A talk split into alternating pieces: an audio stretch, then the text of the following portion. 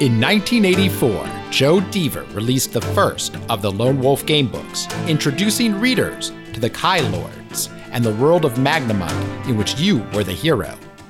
Now, 40 years later, those books are coming back, and we're here to talk about them. It's the Journeys Through Magnamund podcast.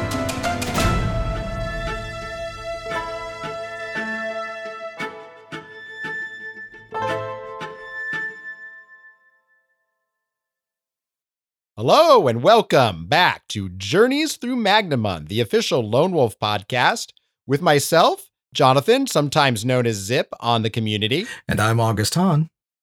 And today we are going to be talking about the Cauldron of Fear. Dun dun dun. Which is that's right. And I'm really happy to have made it here. Uh, in a sense, we've broken a Jonathan curse. And that curse is that in many attempts, I've tried to run through the books with another person uh, either by just reading the books with them or running it as an RPG series uh, or even live streaming it. We've never made it further than Jungle of Horrors. For some reason, Jungle of Horrors is always the series that that ends my my run.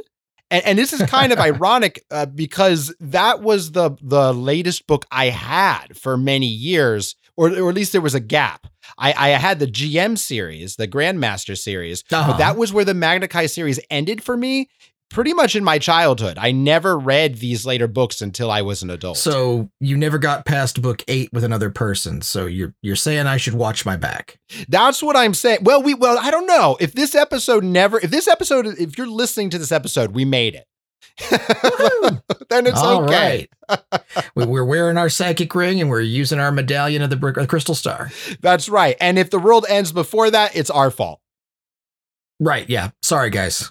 Yeah, I mean, there won't be any of you here to hear my sorry, but I'm I'm, super sorry. But you know, it's interesting, August, because I have I've brought this up kind of jokingly to other fans of the series, and I've actually heard this before. Some people have said that that uh that book eight and and book nine, the transition between them is where they started to experience a, a, a like a a lock. They had to wait for a while or put the series on pause. And I, I wondered if if that correlates to maybe a change up in how the narrative is presented. You know, things get kind of darker and less mission. I would I would absolutely say that's accurate, uh, especially when you consider the the average age of the reader who's first experiencing these books when they were first being published. You're talking about a serious dynamic shift. Yeah, and and the world gets bigger too. Like the lore gets deeper. It begins to actually Absolutely. build, I think, for the first time on prior books. Like before this, they really do feel pretty standalone. I mean, you can note connections, there's reoccurring characters if you've met them, but it does feel like you can pick up a book and play it. And then here right. it starts to feel like, oh, I kind of need to know a little bit of the history.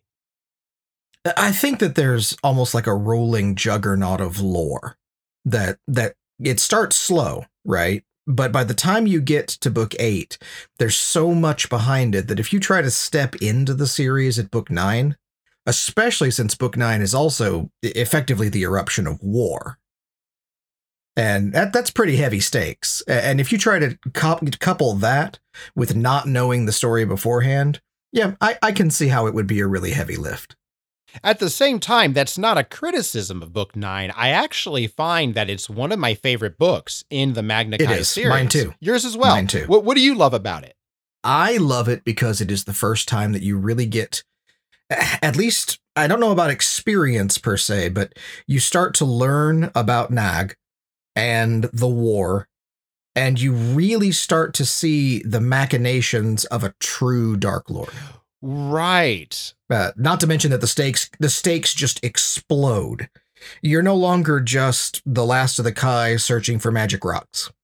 You're now trying to search for magic rocks in the middle of basically World War everything. I really like what you said there because you're right. Now that you've said that, I'm thinking on the series as a whole. And really, Dark Lord Gnaag probably represents the most political machinations that go on. Right. Before this, you're really just threatened by big bruisers. Like Zagarna just rolls in with an army. Haakon is so arrogant. He's just, I'm just going to crush things personally. And Gnaag, you really start to feel that you're outclassed. Right, right. And of course later on you you also begin to realize that that Haakon was was actually a brilliant general as well, who is completely set up by Gnaag to take the fall.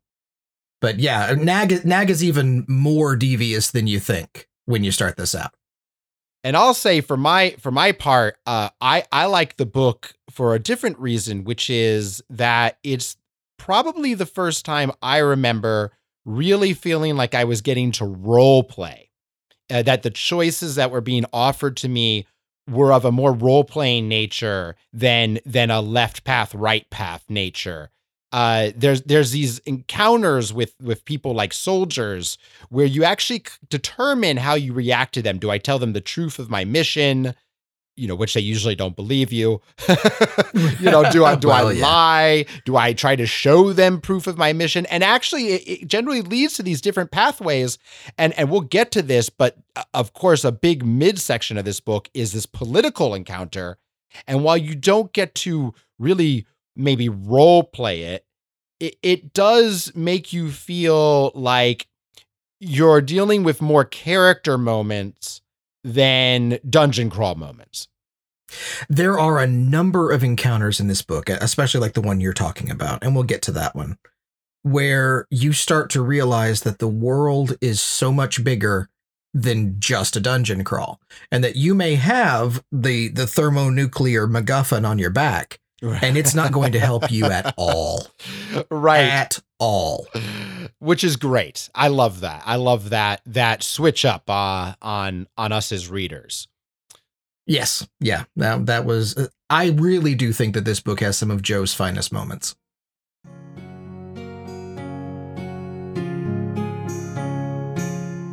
The shadow of war sweeps across the continent of Magnamund as your mortal enemies, the Dark Lords of Helgedad, redouble their efforts to defeat your Magna Magnakai quest. You dare not delay. Already their armored legions are converging on a city beneath whose streets lie hidden the object of your quest, the Lorestone of Tahou.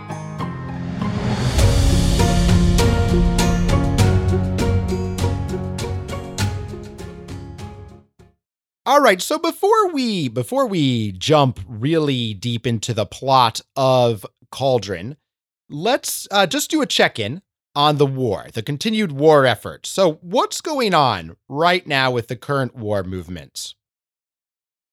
Okay, well, in the book, it's the it's the year MS 5061. Uh, the war started in the last few months of MS 5060. Uh, several isolated attacks. They seem unrelated. They all occur uh, around the same time and around the same place. Uh, so-called renegade Drakkarim that are in the Darklands and Ozia uh, invade respectively the nations of Eru and Talestria.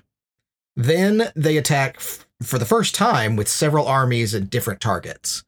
It's it's really the first time in many years that the Drakkarim have gone on the warpath, and it seems like they're just scattered. They gather their forces and then they invade the barony of Varanen in Sommerlund.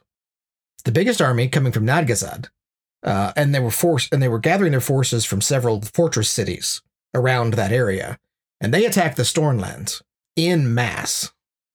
And unsurprisingly, they didn't have to fight Magador because that kingdom had already allied itself uh, with the Dark Lords for centuries. So that allowed them to basically bypass Magador and then conquer Lyris and Deldin uh, practically without firing a crossbow bolt. So let me see if I understand this right. You're saying that the the Drakkarim have always attacked kind of one place at a time in disjointed efforts before. Well, no, I, I wouldn't say always, but in recent memory, remember we in this area, especially through this section of history, we're talking about the span of centuries. Okay, so in at least this current generation, it's basically been raiding.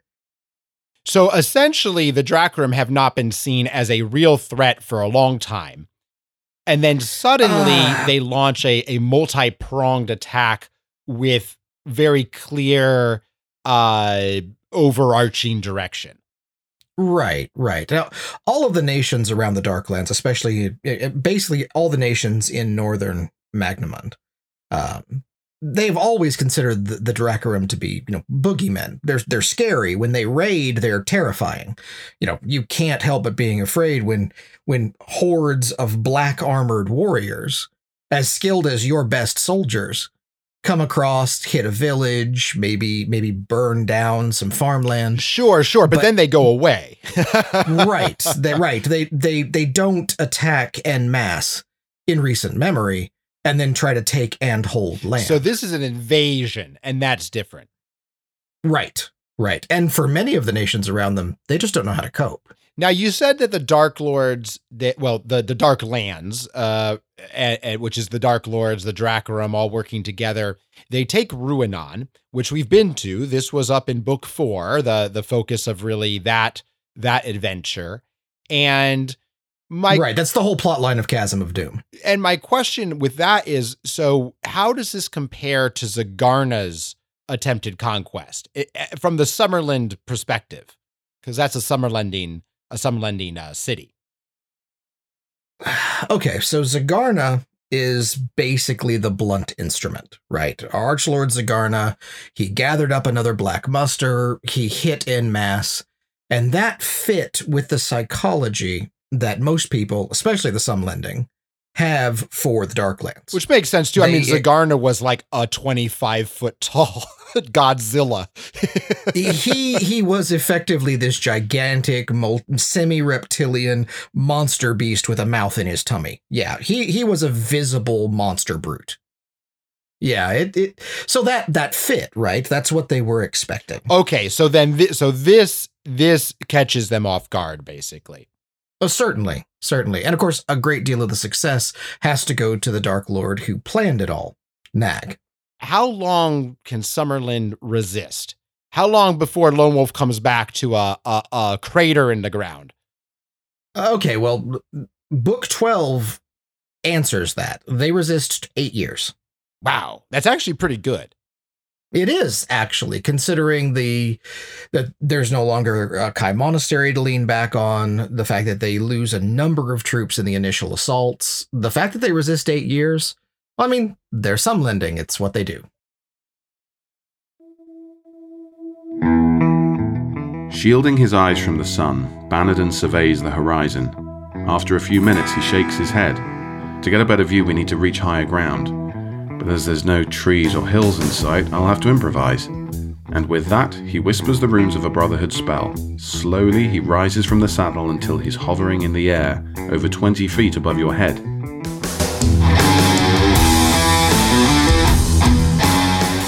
This book, you get to be joined by a a companion, uh, and that is our our fan favorite, uh, ba- Banedon. Banedon, yep, who is roughly the exact same age. So he's 26 years old at this point. He was also 15 when they met. And I was trying to figure out some of the lore here, some of our Banedon history, our Banedon biography. Uh, how how long ago was Banedon in Tahou? Well, he had actually traveled there uh, through most of the countries bordering the Tentarias. And that was before he became a journey master, which is what he is in the book, in this book. What was his title at that time? At that time, he was a journeyman, yes. Got it. And then he Okay. becomes a journey, he became a journey master uh, after he masters all 10 of the basic Brotherhood spells. That mastery turn takes a journeyman mage and makes them a journey master.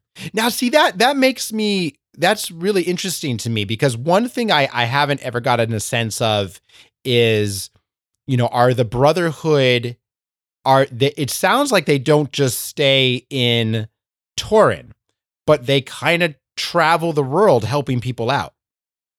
Right. The Brotherhood of the Crystal Star actually encourages their magicians to travel.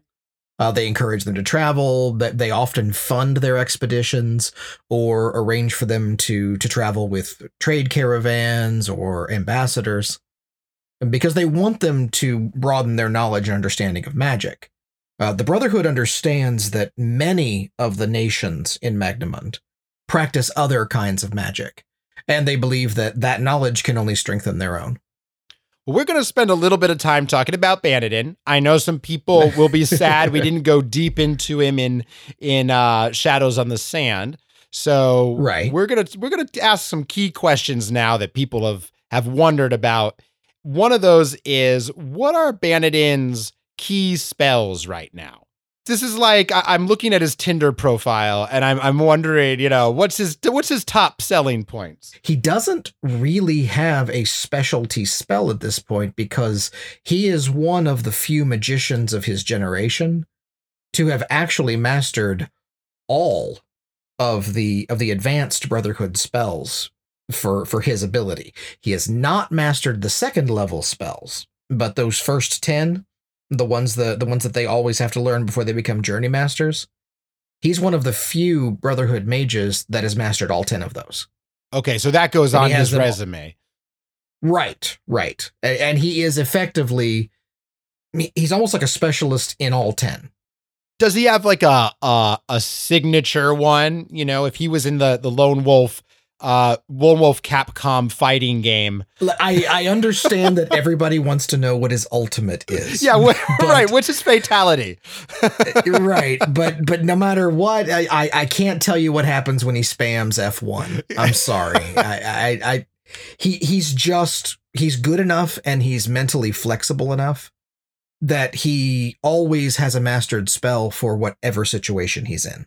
Okay, got so it. he he doesn't really have a finishing move, though it is notable that he is extremely good at trying to gather ener- uh, information and mastery over new kinds of magic, such to the point that that he can actually work with some power words. Well, and as long as we're on the topic of magic, this transitions Sure. well into a lot of the things you encounter because this first part of the book really takes you across the countryside. Uh, we know that Joe loves his travel logs, and this is no He does. exception. You spend the first piece really traveling to get to your destination, and along the way, you encounter um, different kind of these these touches of magic. And I had a few questions about these. I want to let's start with uh Chaban, who is the the Brotherhood mage who taught Banedon while he was in um Tahou. And right. My question about him is so he's a brother of the Crystal Star. Am I right in that? Uh, no, he actually is not. Okay. His order is closely aligned with the Brotherhood. Uh, he is a member of the Tahou's Magicians Guild. Okay. at- over over many years, they've traded knowledge with the Toranese. Uh, but they they even share many of the same spells, and even the symbols on their robes are very similar. And is he kind of like is he sort of a, a, a an example of your standard wizard in Magnum? And I kind of asked this because he's got that like Merlin from Sword in the Stone kind of feel. Like he's a little goofy in a good sort of absent-minded wizardly way. Uh, and I just wasn't sure if that's like a Chaban thing or if this is kind of the, you know, the general feel you get from wizards, good wizards in Magnamund. Uh, it is safe to say that that many of the of the traits and uh, and aura around Chiban is is very Chibani. Um, he is not your typical wizard, either in Tahou or or elsewhere. Uh, but he is incredibly prominent in the city. He's a counselor, he's a scholar, uh, he's a magician of of excellent repute. Uh, when he when he asks for an audience with with any given senator, king, ambassador, he's pretty much always heard. So yeah, comparing him to Merlin is a very good, very good analogy. Well, and I, I thought he was Brotherhood, so I was going to ask this, but you know, it, it still is a, it, it doesn't matter for him anymore, but I think it, it matters for Banedon. People will still want to know this. When you are a brother of the Crystal Star, like Banedon is, do you have to be Sommerlund born? Is there an admission process to get into the colleges? Do do we know how Banedon got in? Well, all right. Uh, there there is actually a, a, a relatively well worded explanation for this, so I'm just going to read it word for word. Um, there are many places in Magnamund where the arcane science of magic was studied in its codified form before the coming of the Sommlending. Spells and ancient formulae were devised by gifted human mages, uh, i.e., people who received Elder Magi blood into their lineages centuries before any of this occurred. Uh, and they did this in an attempt to contain and impose certain a certain semblance of order on the chaos of primal and right-handed magic. The elders of the magicians' guilds of Magnamund, which does isn't just Toran, it, it, it's places like where Chiban is from, the north and south and southern Magnamund. But they invented special power words that summoned and released magical energy with a reliable and reproducible effect. These became known as spells, and they were the fundamental basis of power. This was the rise of the new magic, or left handed magic. Uh, however, until the coming of the Sommlending in MS 3434, the knowledge uh, possessed by the magicians of Magnamund was rudimentary at best, and the range, the range of their spells was limited. So, magic and and even the study of magic that predates the Sommlending but the coming of the Sommlending helped codify it and make it what people in magnamund would consider it today. A straight answer to your question would be this. You don't have to have Sommlending blood to be a brotherhood to be in the brotherhood of the crystal star. Anybody with the gift of magic can learn their power words and become and become a member of the guild. Not everyone is accepted however you still have to at least be an ally of Sommerlund Got it. And so I, I guess the admission process is really almost like a test for your magical aptitude. Uh, magical aptitude and political leanings. Because you know, they, they understand that they're handing you the keys to magic. And uh, if if if recent history has shown anything, right. you need to be real careful who you give that trust to. All right, I want to get to some stuff that's more book specific. Sure, sure. But that that was definitely a useful diversion. And I think that a lot of a lot of fans and readers have been wanting to know some of those things. Uh, and that takes me right into the next stuff because some of these questions that I've got here are uh, taken from fans. One is this is very esoteric, but Chiban he summons food at one point, and this comes up with a lot of worlds, a lot of magic systems.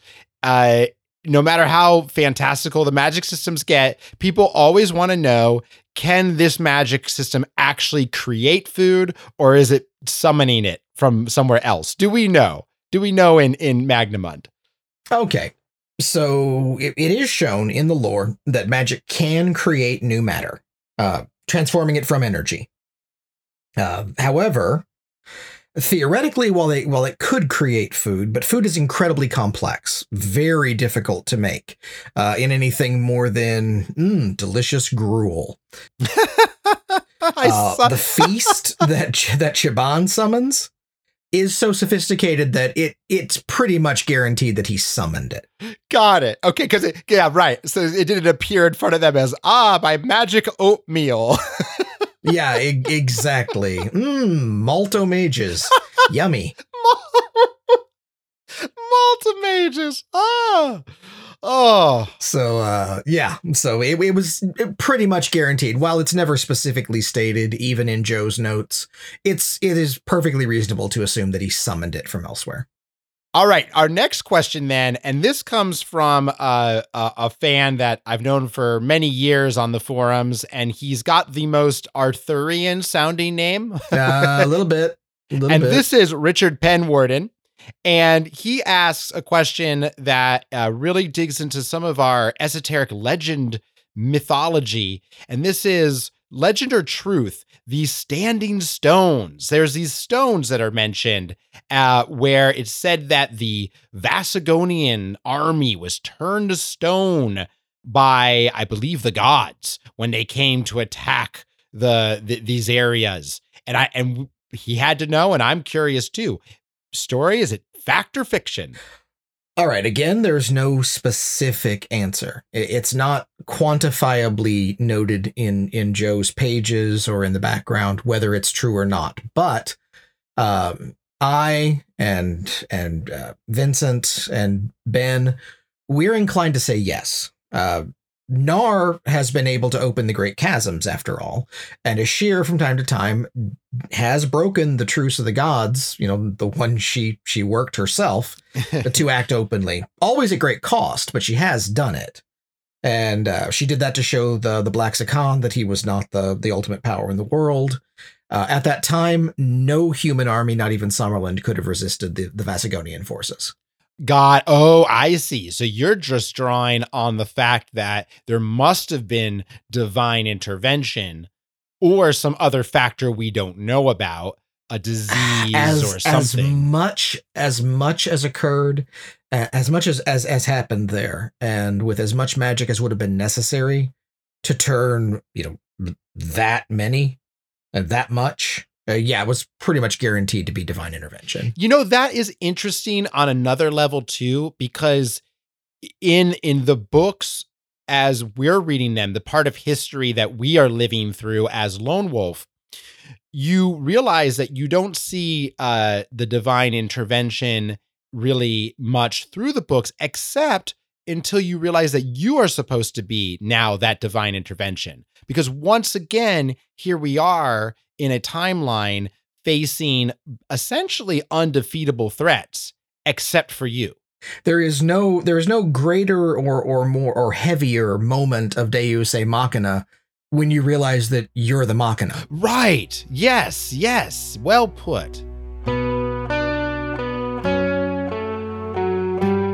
Tahou, an ancient stronghold containing a vast city, is a formidable and wondrous sight in the moonlight. The imposing walls and towers of red stone and grey rock assume the softening sheen of velvet, and the city is often referred to as the Velvet Fortress.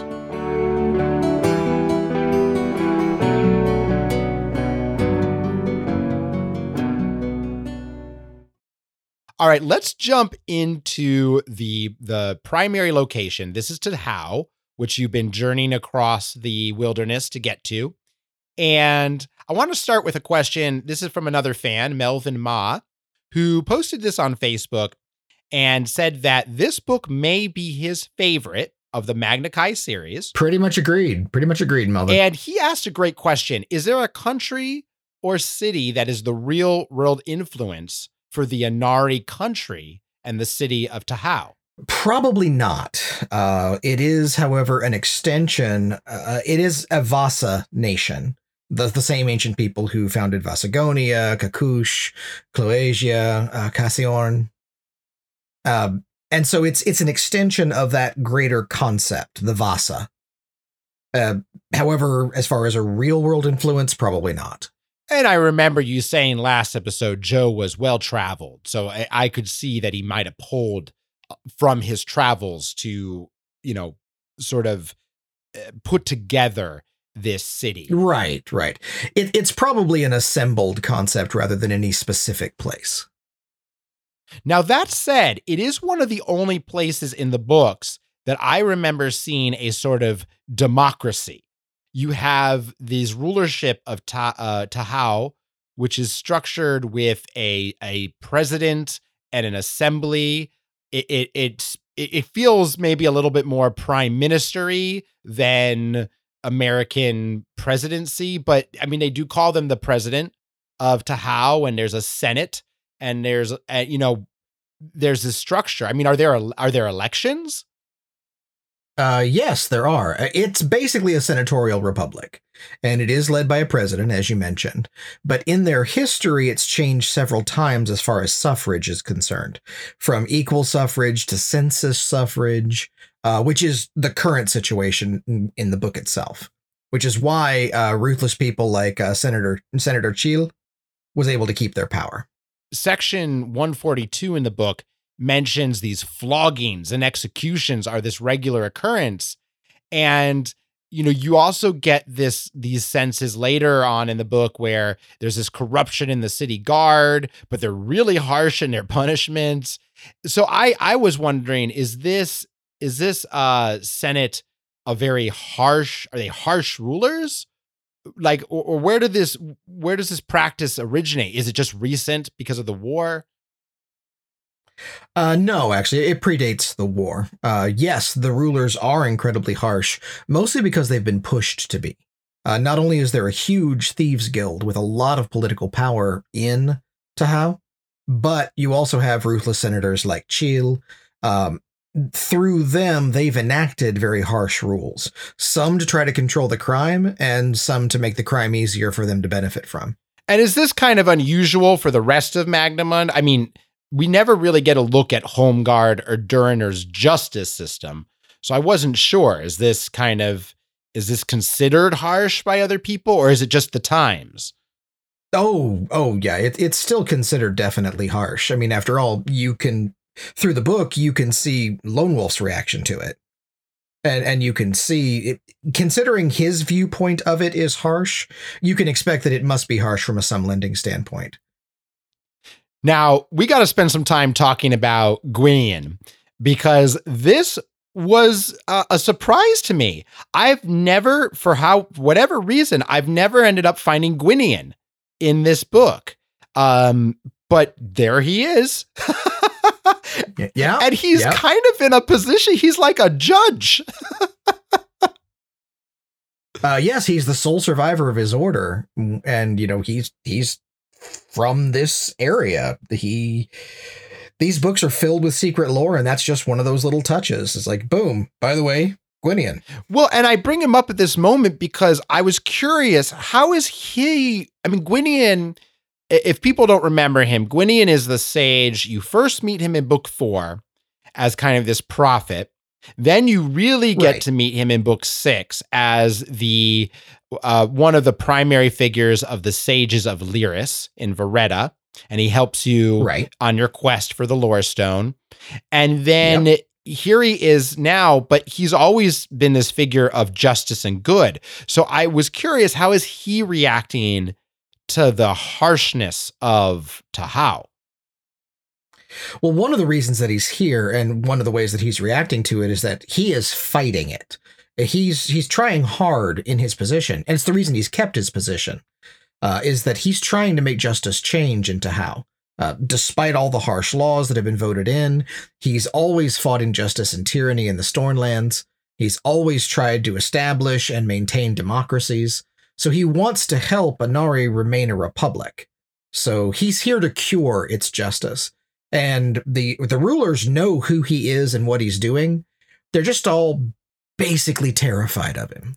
Yeah, you know, let's talk a bit more about Gwynian because sure. you, you, know you say they're terrified of him. He clearly has this personal power. Let's let's just go through some quick questions about him. I, I know fans have had these questions too, so this this is for you guys as well. Sure, absolutely. How old is Gwynian? Uh, he's certainly older than 60 at this point. Okay. Somewhere between 60 and 7,000 years old.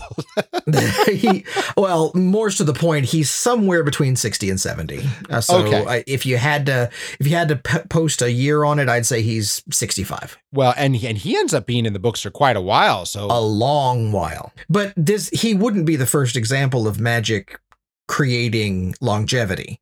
So Right, right. Uh, okay, well then, then how far along is he right now at this point in his magical power and wisdom? Oh, he's at his peak. He is at his peak Oh, in this okay. book. Uh, but it's important to know that again, it's not a peak that really tapers off at any point. Okay, So got He's it. already incredibly powerful to the point where even people like Senator Cheel do not dare move against him. Because whether he would or could, those who do not appreciate what he's doing, they at least believe that he could whisper a word and they explode into blood and bunnies. Uh, Blood and Bunnies was the is the Magnum uh, punk band that's really happening right now. Blood and Bunnies, people. Uh, yeah, yeah, they're touring Holmgard. I, I, I personally actually caught them in Anskaven. It was a hell of a concert. they don't like it when you say that you caught them. It it, it really. well, you know, bunnies. Yeah, they they'd prefer not to. Uh, I've still got the tabard. It's it's it's it's a great. It was a great show. well, okay, so Gwynian, we, one of the things that drew, that really uh, sparked in my my reader brain when I was looking at this is he's the sole survivor of his order, the Sages of Lyris, which we now know must have gone through. We knew when we met them in Book Six they were having troubles. There was a, a schism, but we now know that must have gone really poorly. And Uh, yes, absolutely. and and that really compares him to you because you are the sole survivor of your order and i was just curious your life has been very traumatic i mean Right. you right. are a young a young warrior who's lost all of your brethren. How much has Gwynian's life been a struggle? He has always taken a great deal of risk. Now, it's important to note that he is a member of what's called the Nameless Order. And that is a group of, uh, it's an underground alliance of intellectuals. And they all have the common purpose of overthrowing warmongering rulers, mostly in the Stornlands. Though Gwynian, as he's grown in power, has started to stretch that out. But he's a staunch ally to anybody of like mind and heroic character, which is why he basically throws everything into helping you. He recognizes you, even if he wouldn't necessarily say you're the child of the prophecy, he certainly believes that you are incredibly important to the future of the world. And, and he knows that because he sees a lot of himself in you. Uh, he has definitely suffered in his life. He's faced attempts of assassination. Uh, he's faced the agents of darkness. Uh, he has lost family, friends, all in the pursuit of his own goals, which he knows that a, that the Dark Lords and their agents hate him for.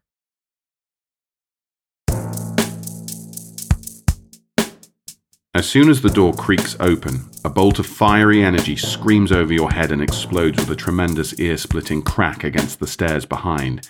It was launched from a tube of glowing crystal, supported on the shoulders of two reptilians, kneeling in the corridor ahead.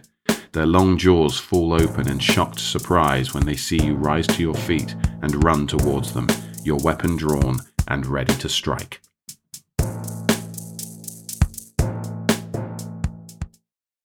So there's two more organizations that we have to cover before we go on to the next part of the book because they're both really integral to the story and and to the running of Ta Tahoe.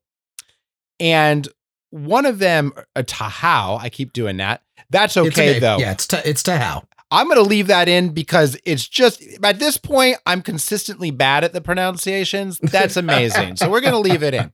Anyway. And you know, it's it's a book, right? So right. whatever the sound is like in your head is just as legitimate as the truth. Yeah, sure. Why not? We'll go with that. We'll go We'll do it. We'll do it. Uh, so it, it's easy to believe that Senator Chill is simply doing what he thinks will best benefit his people at the when you first encounter him. But his actions are revealed later to be sinister enough that it does beg a question, and this one was also brought up by fan Marcus Tan. Is he an agent of the Dark Lords? All right, so objectively, no text has ever stated that, but he is so gloating uh, when when he right? he treats you like you're beneath him and and you're the guy who who basically flashlighted Zagarna to death.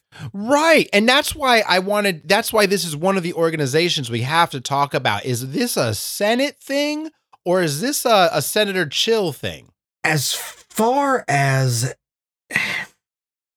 as far as senator chill is concerned I mean, one, it is fairly clear by the time you get through the book that, that he, if he's not acting alone, he's not acting on behalf of the entire Senate.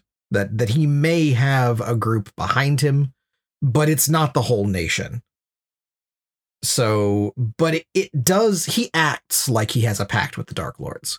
It's not stated, um, and it's not noted, but it just makes sense. And and Joe writes him like like he's trying to be the face man for something bigger than himself. Well, he certainly gives you a chilly reception. Ah, ah. Uh, I'm also leaving that one in. chill out. Chill out. uh, okay, so why what would he gain from a Dark Lord uh alliance cuz it seems like it seems like they just want to kill everybody. If I had to guess, I would say that one, he was probably lied to. Uh, you know, he that's not uncommon for an intelligent Dark Lord, you know, like Gnaag. He could easily have been lied to and said, you know, we'll spare your nation, and for your help, we'll make sure that you're in charge. Common lie, uh, probably no intention of actually keeping it, but people like Senator Cheel would believe it because they're grasping for power. Okay. Okay, got it. That makes sense. Well, then the other the other one we have to talk about, and this is fun because this is one that you don't have to meet. But no, this is no. the Thieves Guild. Yeah, you knew where I was going with this. Yep. Yeah, and and and I don't think I did meet them in most of my playthroughs because I I usually was able to pass the Senate by luck because it's luck. It's just you have you get to roll a die or well or pick a random number, and if it's over a certain amount, you are you are helped. If it's not, you're not. And it's on that not path that you can find a thieves guild. But it leads to a lot of questions. One, are there thieves guilds all over Magnamund? And do they work together? Mm, okay, so the answer is yes and then no. They are they are everywhere. There are guilds in in Tahou, in Varetta, you know, of course, Ansgaven is basically a thieves guild with roofs. Um, that that whole that whole town is basically thieves guilds. Uh, so then there are also assassins guilds. Uh, you learn of them directly in like book 16. Uh, you you even see some of their machinations in the graphic novel The Skull of Agarash. So yeah, these guilds are everywhere. And then how if they don't all work together, you know, they must know of each other at least. How powerful is Magana in the world of thieves? Powerful because of the thing he has. And you know where I'm going with that. Yeah, yeah, this gem. What the heck is that? It's a mind gem. Uh, very specifically, uh, the mind gems were powerful artifacts created by the Shianti uh, during the Golden Age. Uh, they're not evil items in at least they weren't when they were created, but they're transmitters of thought, right? They're capable of increasing and amplifying magical energy. But when as some of the as some of the Shianti started to drift towards the shadow, so too did their devices. It's it's a mental amplifier, right? So it channels thought. And as it does, if the thoughts are dark, if the thoughts are violent, then the gem itself becomes corrupted. These these rings and, and this gem, how did he get these things uh, by trade? By were they passed down to him? Did he dig them up? It's not specifically stated, but I mean, if you can you can do the math, right? He's he's the the lord of a thieves guild, right? So they were probably right. obtained, and then he yes. kept them. Okay, yeah, that makes sense. And well, and speaking of of obtaining, he wants you to get this ring back, and you kind of have to agree to it. It's kind of you know how you get how you move on with the book, but right. you never do meet Magana again. And and it is a plot thread that a lot of people have asked about. You know, people have said, did he die at the end of the book? Because there's this siege of of uh, Tahou. Did he? uh you know, did you just did you just kind of give him the the the cold shoulder and then hope uh, an assassin doesn't show up at your place again? What what kind of happens to Magana? Okay, well, as a as a as a minor spoiler, uh, during the Darklands War, which happens between books ten and twelve, Tahou gets taken and occupied by two different Dark Lords, uh, Zanshal and Katelu. Uh, that happens in 5063. Uh, Magana at that point is going to have to choose whether to help his people or flee. And interestingly, Magana chooses to stay. I mean, this this this is his domain. He cares about his son. He cares about the fellow thieves, and he does not want to lose his domain or his people to the Dark Lords. So he stays and fights. As for his specific fate, that hasn't been revealed yet. Got it. Okay. And, but at this point, he doesn't have the psychic ring. Well, no, because a, a certain a certain Kai Lord probably keeps it. and, and he figures, okay, that's too much trouble. right. Now, does he so you said he actually did care about his son. This wasn't just because it's not clear in the book whether he wants the ring or his son, probably both. But he actually, you know, he actually did care for his son. Yes, certainly. That's not to say that he didn't care for the ring, that he doesn't care for his things. He is absolutely still a thief lord. But yes, he absolutely cared for his son. And his son, the fate of his son, this has long been debated in the fan community. Maybe we have an answer today. Does the son become the psychic ghoul which you fight in the in the depths of the cauldron or was he killed by the ghoul who then took his ring? Uh, he is not the ghoul. As far as any of the notes that we have, and this is an interesting bit that, that most fans won't know, uh, there is a bonus adventure that's in preparation for writing uh, for um, Askfageln, which is the Swedish company that publishes in Samavargan. One of their plotted bonus adventures tells the story of Magana's son. Uh fascinating. Uh, well, and I and, and I would love a bonus adventure now also to talk about Magana during the uh during the Darklands War, or or maybe even a uh, a poor thief who's sent to steal the psychic ring, like fifty years later, has to go to the Kai Monastery. It's like, hey, I, I know, I know you guys are at the height of your power now. You got the big crystal beacon and all, but uh, can I, can I have that ring? it just goes to show how many the thieves guild is it's a it's a branching path you don't have to see it but it is so it, it creates so much there's so much room in the imagination for, I- for I would say that it is the more interesting way to go through Tahou. right yeah i would i would agree with that absolutely Yeah, I would. I mean, not that not that both paths aren't interesting, but but if you're looking for lore and questions and just interesting interesting bits of writing, I would absolutely go this route. The streets and buildings of an ancient civilization lie before you, disappearing into the gloom of a titanic chasm of immeasurable size.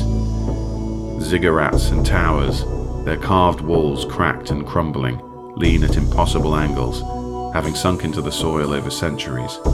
This is Zarix, the legendary metropolis that was once home to a race fathered by Nixator, the greatest of all dragons.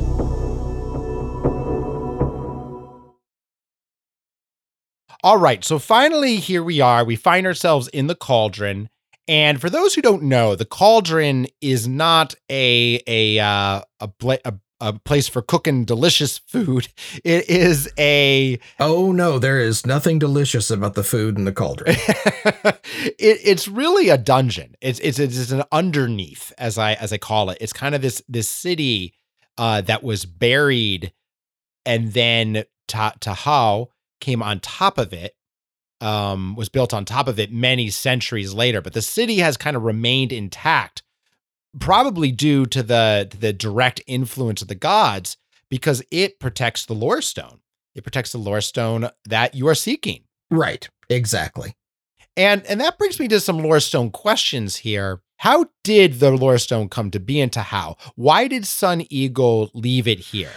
Okay, well, uh, I can give you a little bit of the background. Uh, Anari was was once part of the great of the old kingdom of Great Cloeasia, uh, which extended from Ragadorn all the way to uh, Navasari, which was ruled over by a faction of the Elder Magi.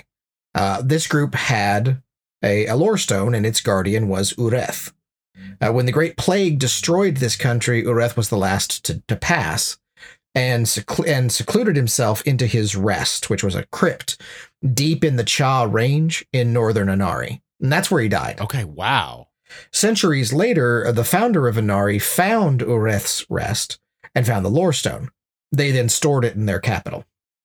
Got it. And then there's this story about the Cordium War where the Black Zakhan start was coming to Tahao. Now we know that his army was probably turned to stone, if we believe the legends.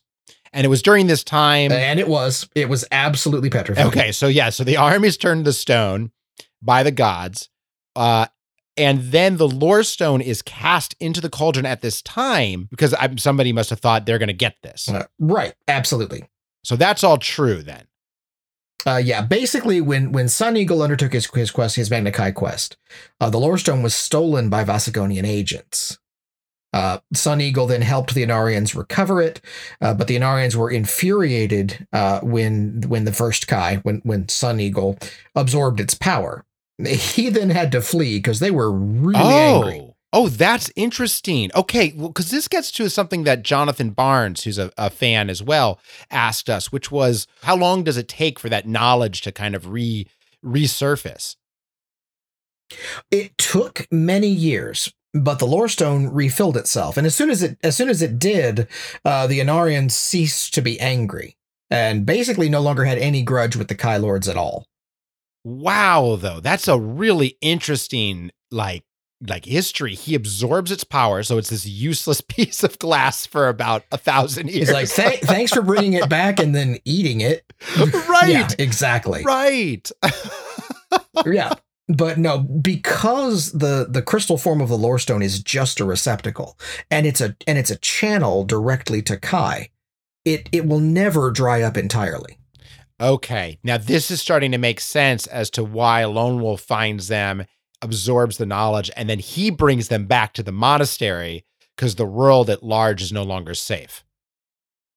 Right. Uh, and in fact, Lone Wolf, through his researches, discovers that he can even accelerate how quickly they refill. That's why it took a long time for Sun Eagle. For Sun Eagle, it took a decade, maybe two, for it to refill after he absorbed its power. But for Lone Wolf, it only took a few years. And, and this kind of, I want to continue this history for a moment. And some of this was asked by uh, Francis Legault, another fan on the Facebook page, which is so the lore stone ends up in the cauldron and then it's protected, we find, uh, when we read this book, by the Crocarics or the Crocarax. I've heard that pronounced a couple different ways. Uh, Crocarics. Okay, I, I was right the first time. Crocarics. And they're these humanoid they're like they're like bipedal alligators and kind of an offshoot of like lesser dragons so did they already live down here or did were they sent to Magnamund, to the cauldron, to protect the lore stone after it was dumped down here. They were recreated uh, from a lesser sentient race that inhabited uh, the realm of Synx in the Age of the Dragons. But they became extinct during that time after the War of the Worms. Uh, the Crocarics that exist in Magnamund now, they were recreated and placed where they are by, by Kai himself. Oh, wow. You know what you said, they'd been extinct. It, this suddenly sheds a lot of light. There's this wonderful section. You get the you get the lore stone back. And the Crocarics, there's this sense of real sadness. And, and you don't it's wonderful the way uh, uh Joe writes it cuz he doesn't say, you know, they're sad because of this. He just kind of says they're sad and and there's this sense of decline. But now I understand they must know with their duty done their their fate, their destiny is to go back to extinction. Yeah, they they will diminish and go into the west. Wow. Okay. Well, that's yeah. It's not like it's not like the Dakomyd though. It just means that they now know that their lifespan is no longer magically prolonged. Right. But okay. Okay. Because they because their fertility is incredibly low anyway. Uh, e- each one of their eggs, each each time they have an egg clutch, it's a big event. Now they know that they probably won't last long enough for another clutch. So so their people will decline and they'll disappear. And and for those who don't remember, when August said not like the Dakomyd, what he means is that's the beast from book six, where you you get the lore stone and it and it goes, oh damn, and it explodes because you know uh, uh, time has caught up to it, as as the exactly. book says. Yeah. But but here it sounds like they're not like, well, see ya, and then they blow into dust. It's just they know that their purpose is done. Right. Now they they might still they might still continue on as a species for decades, but given how infrequently they have eggs, they know that their people are now done. They don't they don't really have a future any longer. Well, I have a couple other questions before we leave uh, the cauldron behind. That sure. one is a very small question. It, th- I was con- I was surprised when it said that you can forage from the wasteland uh, of Xerix, which is the city down here that's been buried, and you can you can forage and eat here with with Grand Huntmastery. What the heck are you foraging? Well, remember we said that that none of the food in the cauldron is particularly tasty. Uh, that's because while Kai can find a meal just about everywhere, it is hardly Michelin rated. Uh, in this particular instance, you're talking about rats, oh, insects, fun. maybe maybe some small pale fish, um, probably fungus. Got it. Okay, so you're crouched like Gollum on on the side of the the dead lake, pulling up pale fish and licking salt licks. Wonderful. Right. What what are taters, precious? yeah, that that that's pretty much it. You know what? I guess next time I'm just gonna take the three endurance hit, and I'm just gonna I'm gonna let that be. what you you don't want to make a boll weevil souffle? Uh, well, I was afraid you were going to say that you're eating the dead, uh, because there's certainly a lot of that down here. There's these. Yeah, but it's all ghoul flesh, and I would not recommend it. Yeah, tell me about ghouls. I, I was. th- This is an interesting one because most of the undead that you find in Magnamund, they are connected directly to a necromancer. You've got Vonotar, who raises the Death Hulk fleet in book two. You know, later we get the we get the centers who have their own form of of uh, playing with the dead. And here, though, there's no necromancer. Um, I don't think so. So where? What's going on? Why are there ghouls? Okay, now this is actually a very unique form of creature because the ghouls in this area come from an ancient curse that dates back to the War of the Worms. Uh, the false dragons of Naar waged war uh, on the realm of Nixator, and they destroyed it over time with a rain of fire. Uh, Zarix resisted this bombing because it was an underground city, so they couldn't destroy it with their fire. So the false dragons sent their spawn, these evil creatures that are basically ancestors to the Zadragons, and to kill everyone in the city. After that, they cursed Zarix with the evil power of death because they knew that they probably didn't get everything. I mean, they, they caused massive devastation, but they didn't want anything to survive. So the, the power of death that they cursed it with causes anything mortal that dies in Zarix to return as a ghoul. Wow. Does that include the Crocarics? It is not stated. I would suggest that at least while they have the power of Kai, they would be resistant to it. Because you know the Za dragon is like this this zombie-ish dragon you fight down here, right? The Zadragons, yes, they are horrific. And, and that's what happened to them, I'm guessing. Very, very similar. Uh, they are empowered by the po- by the evil power of death. That's what keeps them going. And so, effectively, yes, they spread their own contagion, and that's the curse. Man, I love this. It's just it's just another sign. We say this in a lot of the books, but you you you begin to understand how every corner of Magnamund is its own story. Every corner of Magnamund could be the setting of not just one campaign, but many, many campaigns. Rather than kind of going across the world and finding dungeons everywhere, it's it's really you find these these deep these places where they were touched by so much lore that its own that's how the history of this land sprung up. So every place in Magnamund is just very unique in its history. Uh, yes, eh, while at the same time, while each spot is unique, every one of them has also touched or been touched by parts either before or in some cases in the future of the world.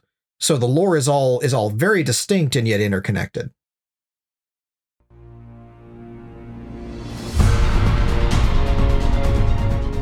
The enemy begin bombarding the wall with huge stone balls fired from catapults that they have wheeled to the edge of the great moat.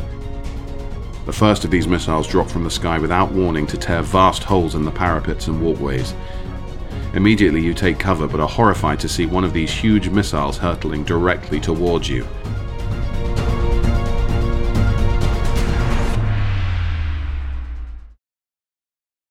All right, fellow fans and Kai lords, Kai ladies, we are uh gonna we're coming close to the end, but this is gonna we're gonna extend this episode. It's gonna be a little bit longer than our other ones because there's just way too much to talk about. yeah, August said it. There's eh, there's we, we talked at the beginning, like this is where the lore really starts to roll in. And this book has the the heavy weight of being the first to start to introduce a lot of this stuff. So we're gonna there we would we would go right to in the margins, but there is a topic we have to cover. We'd be remiss if we didn't. And that is be, that is the topic of Zaken Kima, who is the big bad, the boss fight, so to speak, of this book. And the reason I think that we we really got to talk about him is because there are a number of infamous fights throughout the Lone Wolf series. We're coming up on some, and this is the first really big one. Um, it's This it's- th- this is the book where a lot of people who are trying to Iron Man their way through the series die. Right, right. And, and and I've read some of the math on it. You know, the, the statistics have changed over the years in different publications. And I I think that the definitive edition is going to try to adjust it even further when we get there. But the math shows it's a, it's like a very low chance of winning this fight. Ah, yeah, oh yeah, especially in its original form. And this has led a lot of people to ask the question, and I, I think it's fair to ask it here. You know, did Joe think these combats through mathematically, or or how did he choose these combat ratios for these infamous fights? Like like what was what was missed, or was it his intention for it to be this hard? Uh, he absolutely did. Uh, and he did think about the math. Uh, I think if there's anything that could be said that he quote unquote overlooked, it's that I don't think he intended anyone to try to do something like Iron Man their way through the series where if they if they die they start all over again.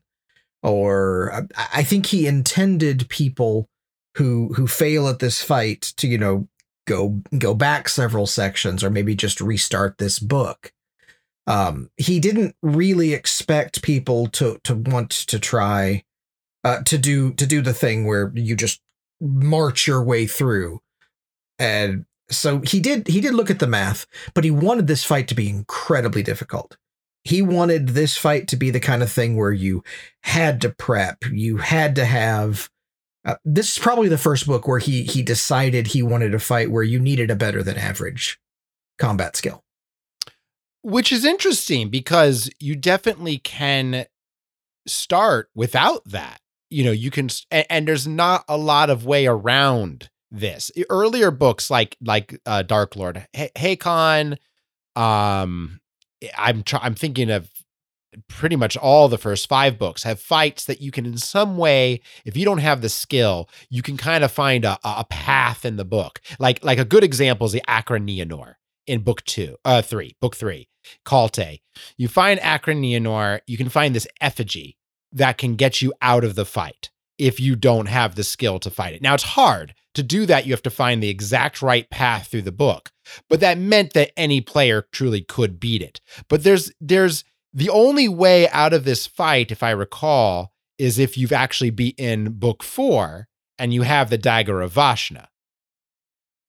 Right. Well, okay. Now it is important to understand the the environment in which he was writing this book. There were a number of I don't want to say complaints, but there was some heavy commentary about how because he'd put those things in the books, there were a lot of people, you know how the squeaky wheel always gets the grease. There were a lot of people complaining that they didn't feel challenged because he was putting cheats in the books. Damn you, those complainers. those complainers. So, you know, he took that to heart. That said, when he realized that, you know, maybe it balanced a little too far the other direction, uh, he even changed the stats himself in the collector's edition. right. Okay. Yeah.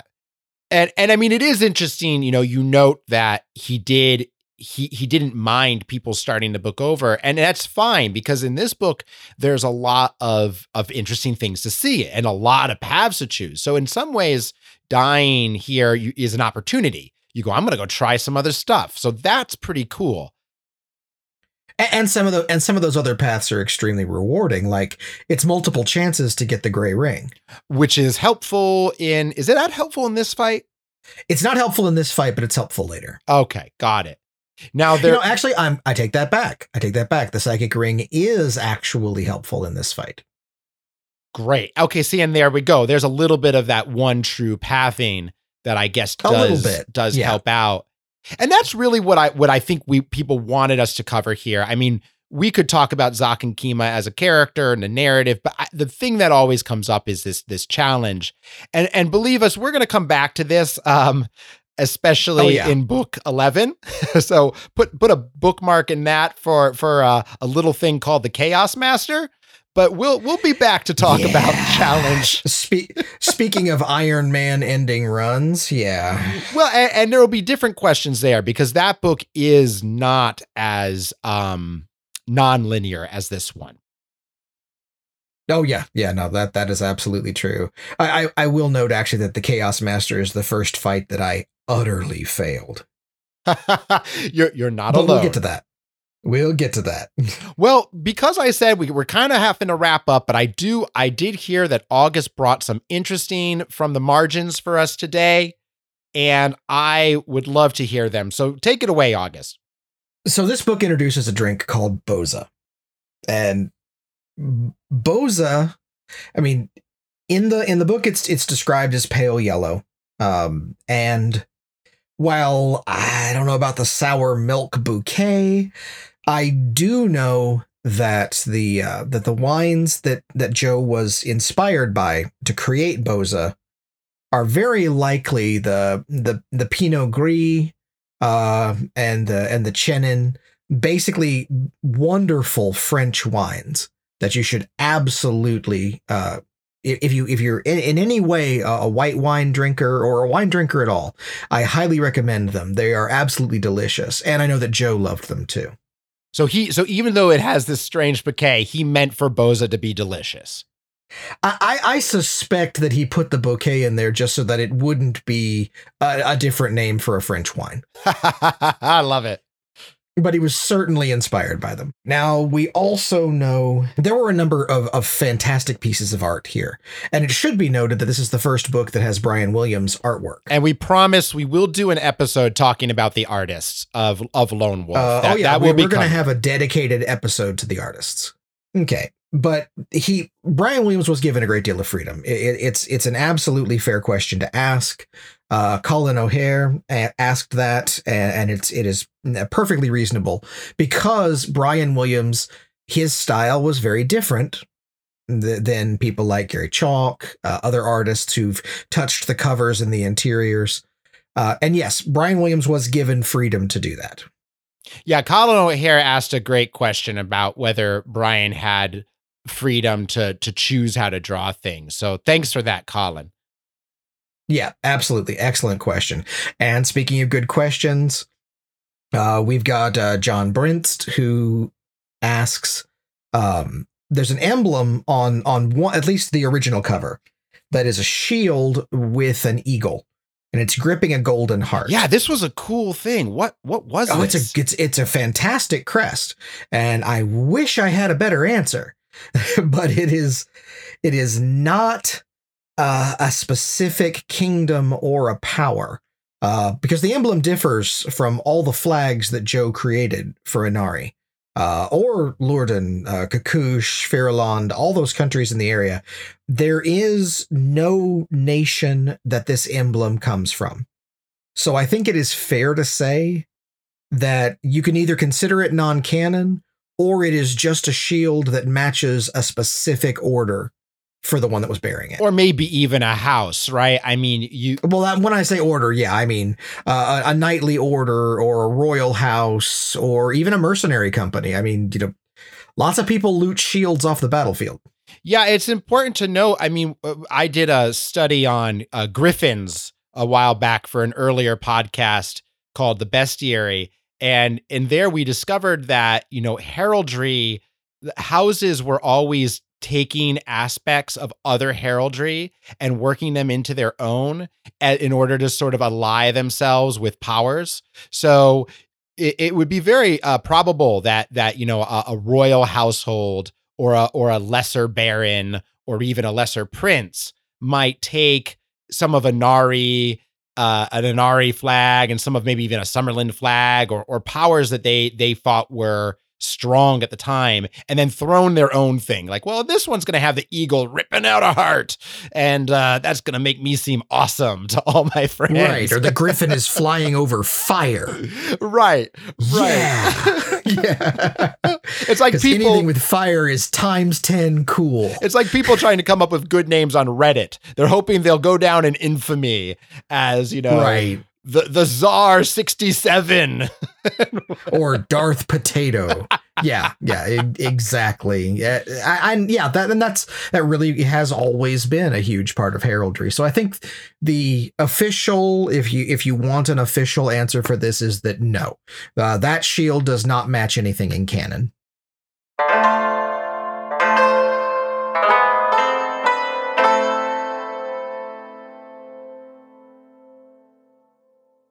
Well, thank you everybody for joining us today uh, for this long extended episode.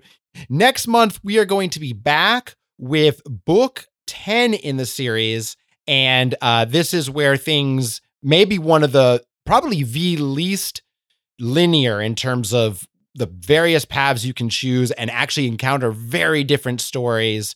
Uh, also brings back some a lot of returning plot lines for both friends and foes, and that is one of the most acclaimed of the series, and that is the Dungeons of Torgar. Yes, a book that that Joe himself called a delightful Hydra. Ooh, I could see because, that because basically it, it's five to six different stories like the heads of a hydra and whichever gullet you want to go down determines your your adventure so next time we're going to look forward to facing the hydra and until then for, for Sommerlund, Sommerlund, and, and the, the kai. kai.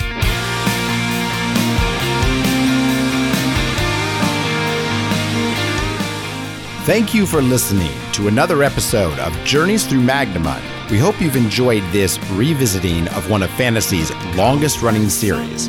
The music you're listening to now is Forged in the Sun, a new musical track from the Brotherhood of the Crystal Star, whose mission is to create music inspired by the Lone Wolf series. Visit brotherhood.rocks to get more awesome music from them.